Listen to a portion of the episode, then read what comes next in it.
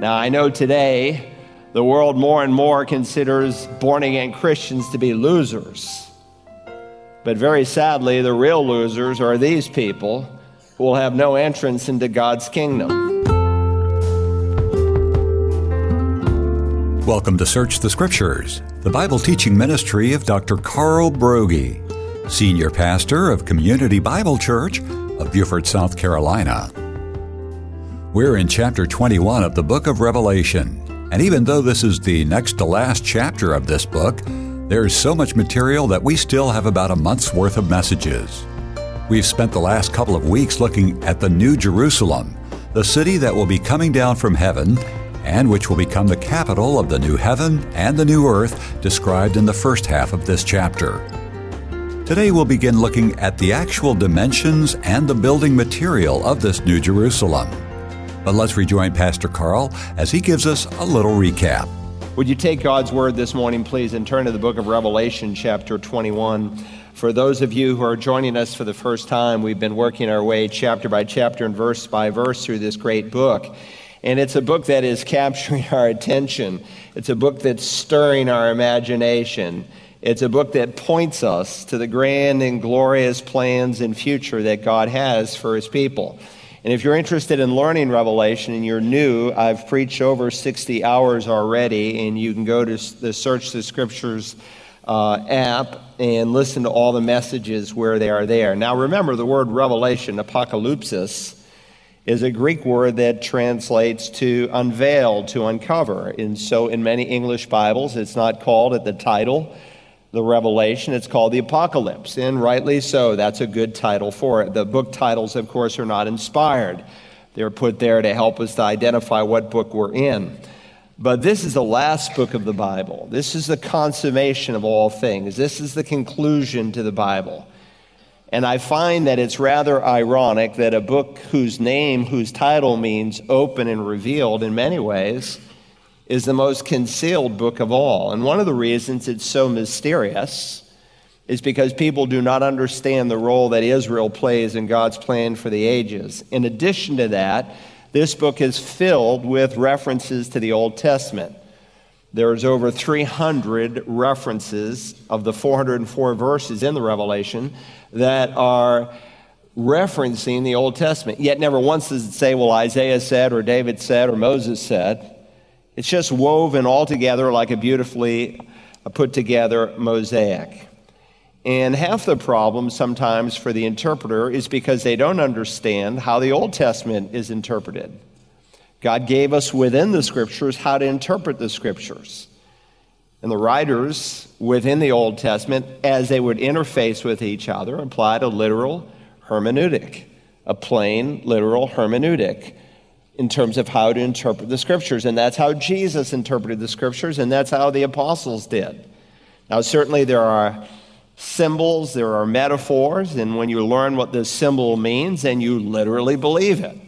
And that's why the book of Revelation is not nearly as difficult to understand if we would just apply what God has left for us. Now, we want to uh, pick up in verse 15 where we've left off. This is the third part to a sermon called When Heaven Comes to Earth. Let's begin by reading our text. I hope you bring a Bible. I promise you'll get 50% more out of any sermon I preach if you have a copy of the Word of God in your lap. We read, The one who spoke with me had a gold measuring rod to measure the city and its gates and its walls. The city is laid out as a square, and its length is as great as the width. And he measured the city with the rod, 1,500 miles. Its length and width and height are equal. And he measured its wall 72 yards according to human measurements, which are also angelic measurements. The material of the wall was jasper, and the city was pure gold, like clear glass. The foundation stones of the city wall were adorned with every kind of precious stone. The first foundation stone was jasper, the second sapphire, the third chalcedony, the fourth emerald, the fifth sardonyx, the sixth sardius, the seventh chrysolite the eighth beryl, the ninth topaz, the tenth chrysoprase, the eleventh jacinth, the twelfth amethyst. And the twelve gates were twelve pearls. Each one of the gates was a single pearl. And the street of the city was pure gold, like transparent glass. I saw no temple in it, For the Lord God, the Almighty, and the Lamb are in its temple. And the city has no need of the sun or of the moon to shine on it, for the glory of God has illumined it, and its lamp is the Lamb. The nations will walk by its light, and the kings of the earth will bring their glory into it in the daytime, for there will be no night there. Its gates will never be closed, and they will bring the glory and the honor of the nations into it. And nothing unclean, and no one who practices abomination and lying shall ever enter into it, but those whose names, only those whose names, are written in the Lamb's book of life. Now, born again Christians today are largely the byproduct of 20 minute sermons and the seeker sensitive church model that really does not see the need for the sufficiency of God's Word. And so the whole concept of sola scriptura, Latin for scripture alone, is being denied not just by cultists, not just by Roman Catholics who have beyond the scripture, on par with the scripture, tradition, and whenever the Pope makes a statement ex cathedra from his throne, but even evangelicals now do not see the need for Scripture alone because they do not see the sufficiency of God's holy and inspired Word. So think about heaven for a moment. A few years ago, a book came out entitled Heaven is for Real. The book recounts a four year old boy, Colton Burpo, whose story is told by his father. He claims that during his surgery, he went to heaven. And his description is full, it's fanciful, it's rather peculiar. It really reflects the vivid imagination, in my view, of a four year old. Not wanting, of course, to get outdone a year later, in 2011, Thomas Nelson, a so called Christian publisher that you used to be able to trust but you can no longer, they released a book called My Trip to Heaven. As a pastor, I received more junk mail on those two books than I suppose any other book I've ever received junk mail on.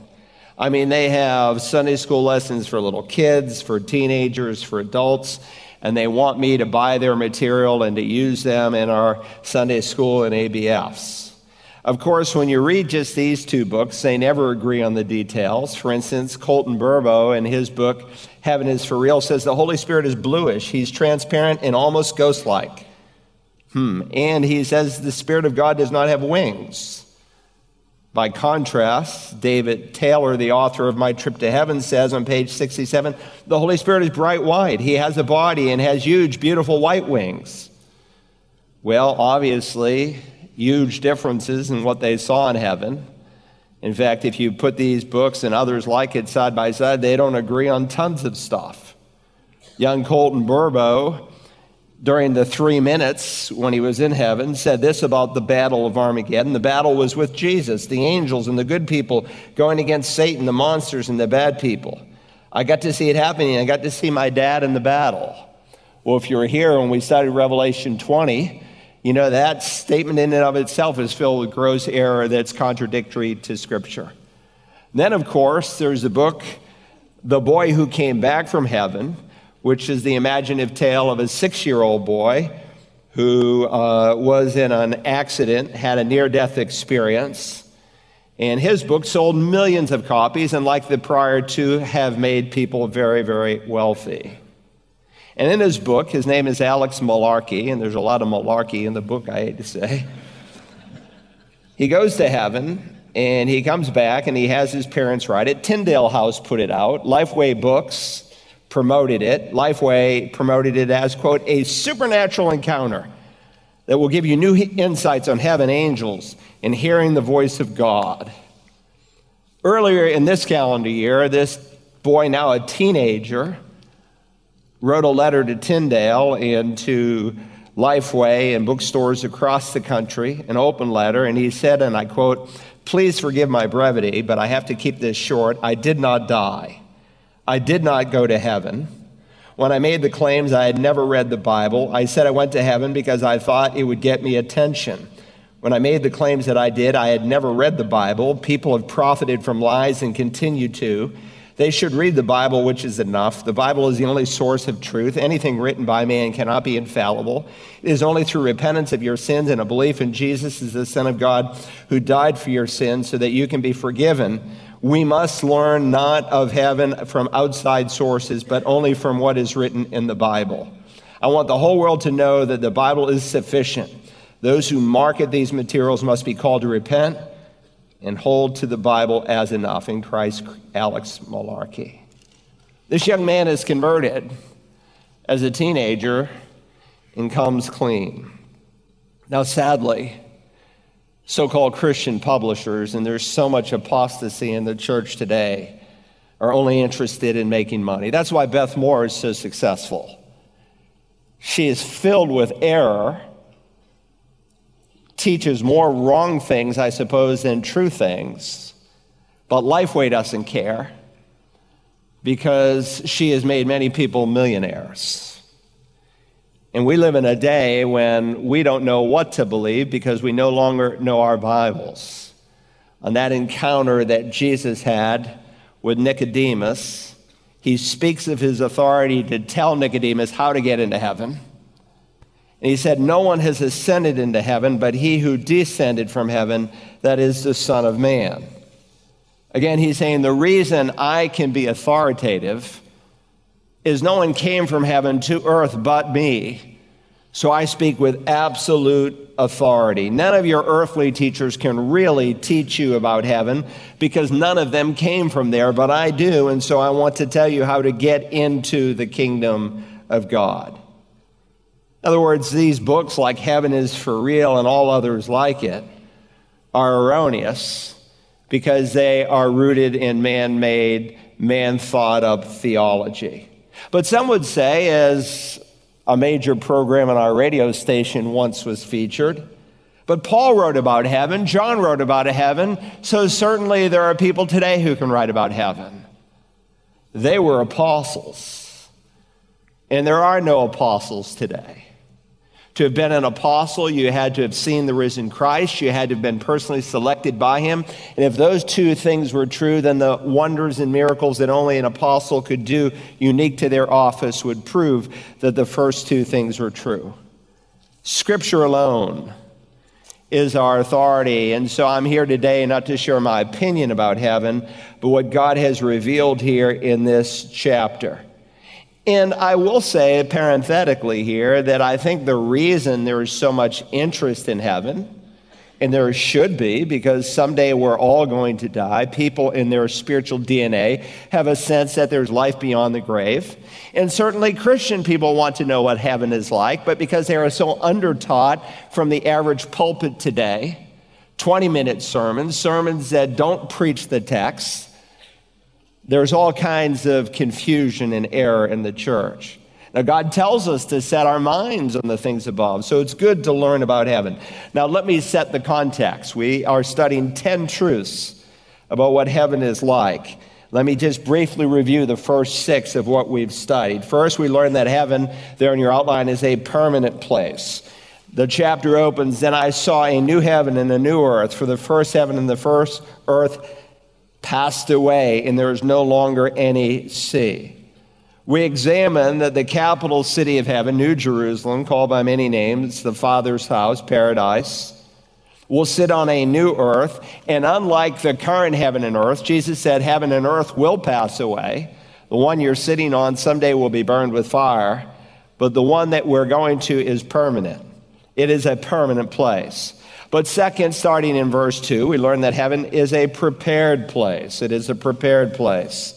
John writes, And I saw the holy city, New Jerusalem, coming down out of heaven from God, made ready as a bride adorned for her husband. I'll stop there for a moment. We're told it's made ready. It's the Greek word that means prepared. It's the same word that Jesus uses when he says, I go and I prepare a place for you in describing the great men and women of the Old Testament in Hebrews chapter 11, it says that these saints are desiring a better country, that is a heavenly one. Therefore, God is not ashamed to be called their God, for he has prepared a city for them.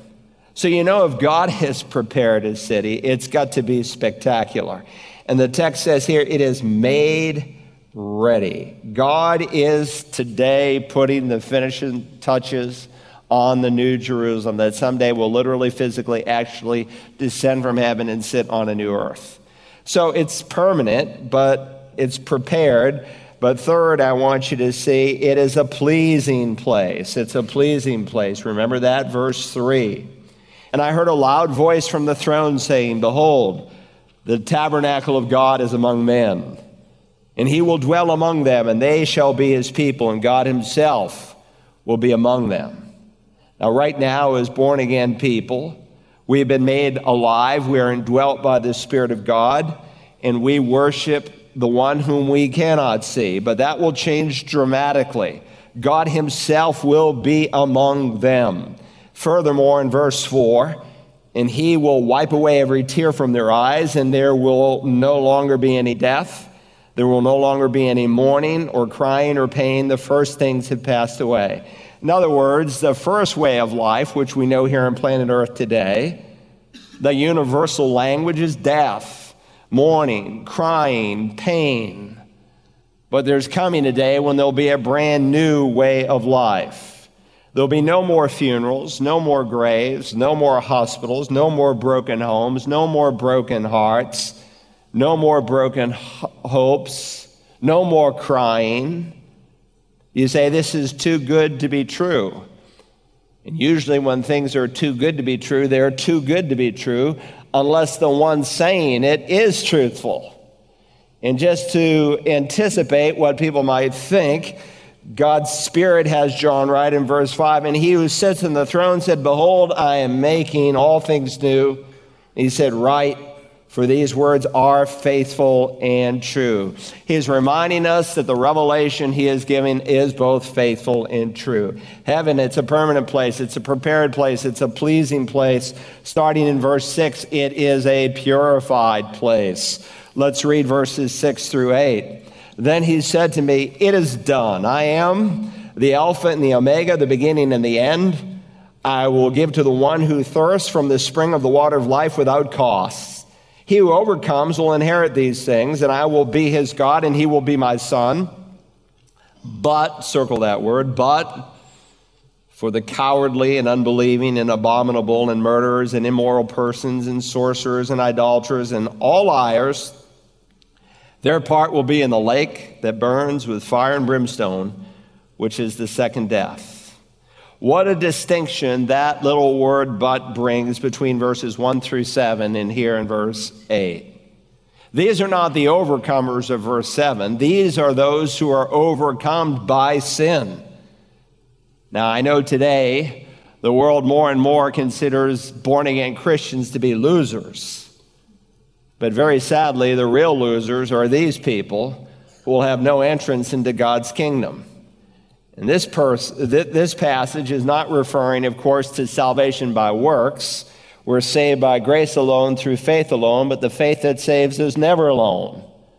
If you are born again, your life changes. If anyone is in Christ, he's a new creation.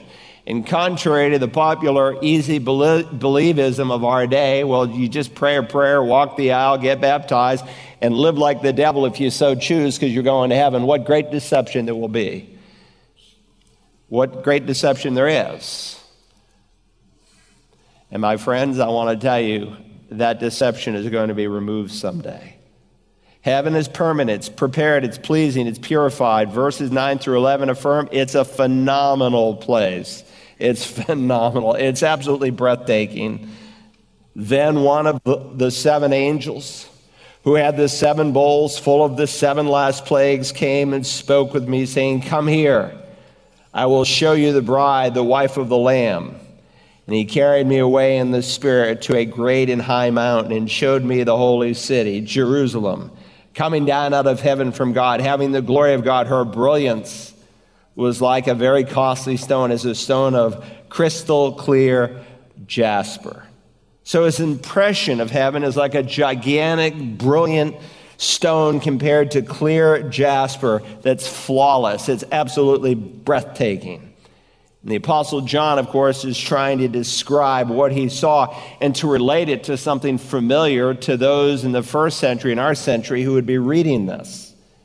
But this is the place where your loved ones are who knew Jesus, who are absent from the body and this morning present with the Lord. And heaven's capital city is pictured here like a huge, flawless jasper that refracts and reflects the light in the beauty of the city. We saw a jasper stone being used to compare even God Himself in Revelation 4 and verse 3.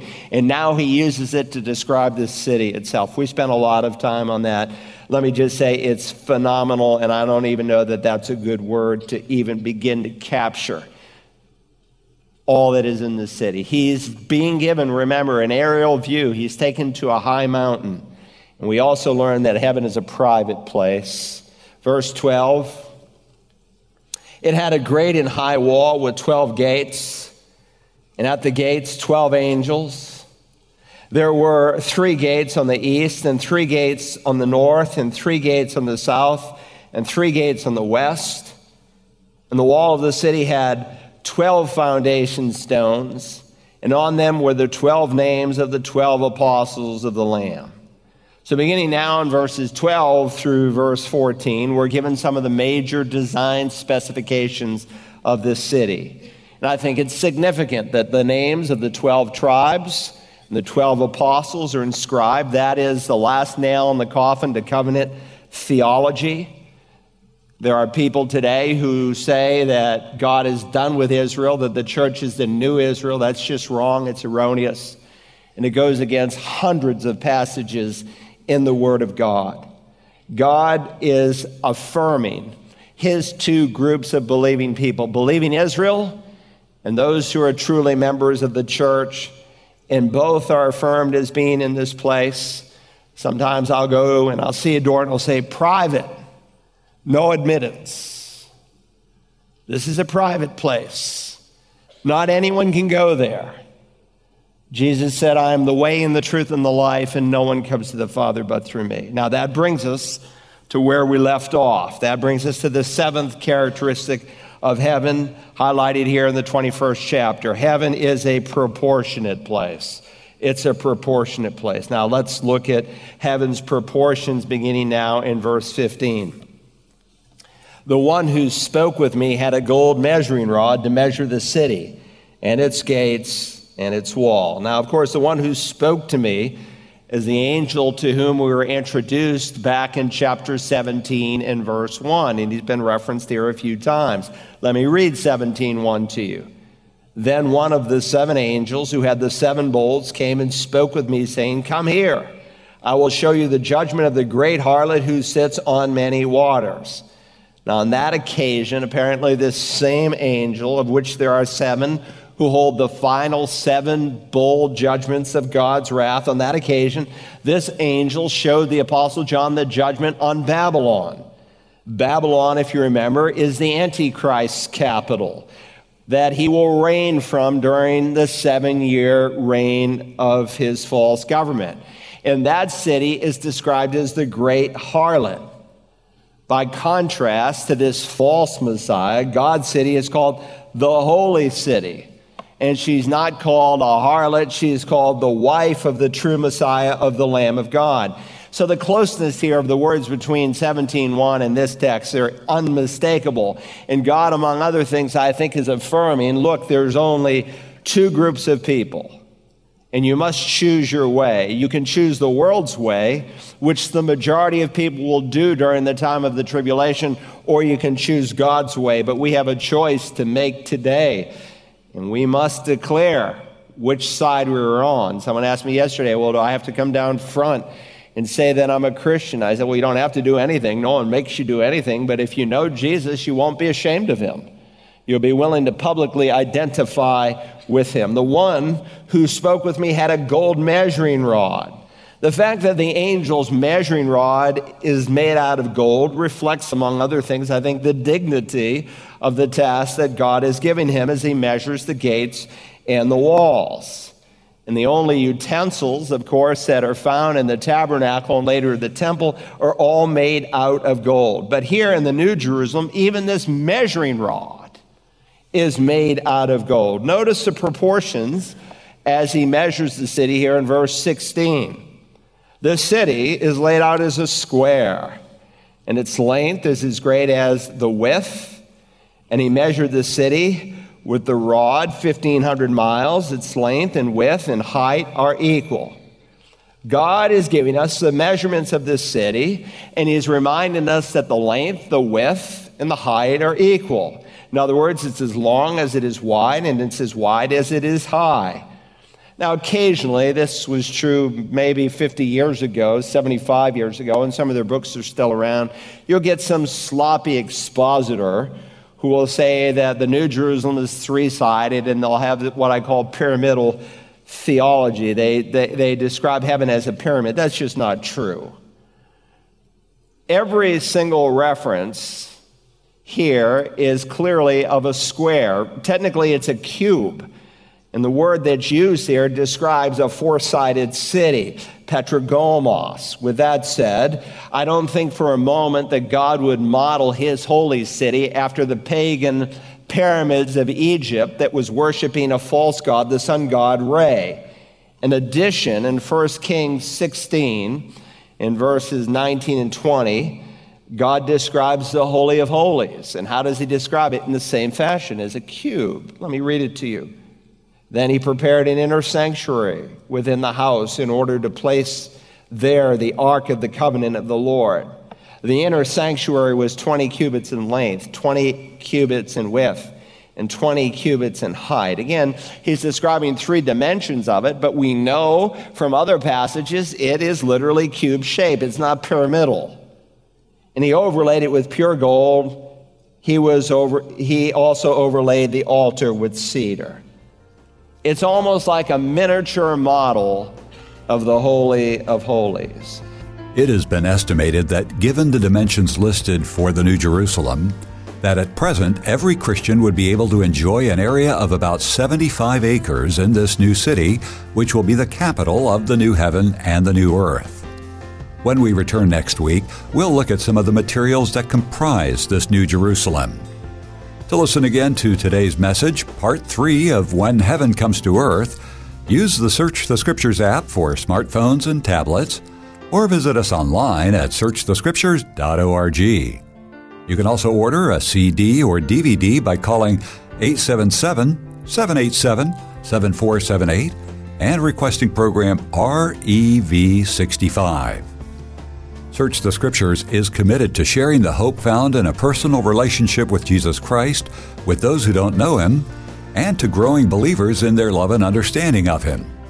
If you can help support us in this mission, would you give generously by using the Give button in the Search the Scriptures app or by clicking it on the website searchthescriptures.org?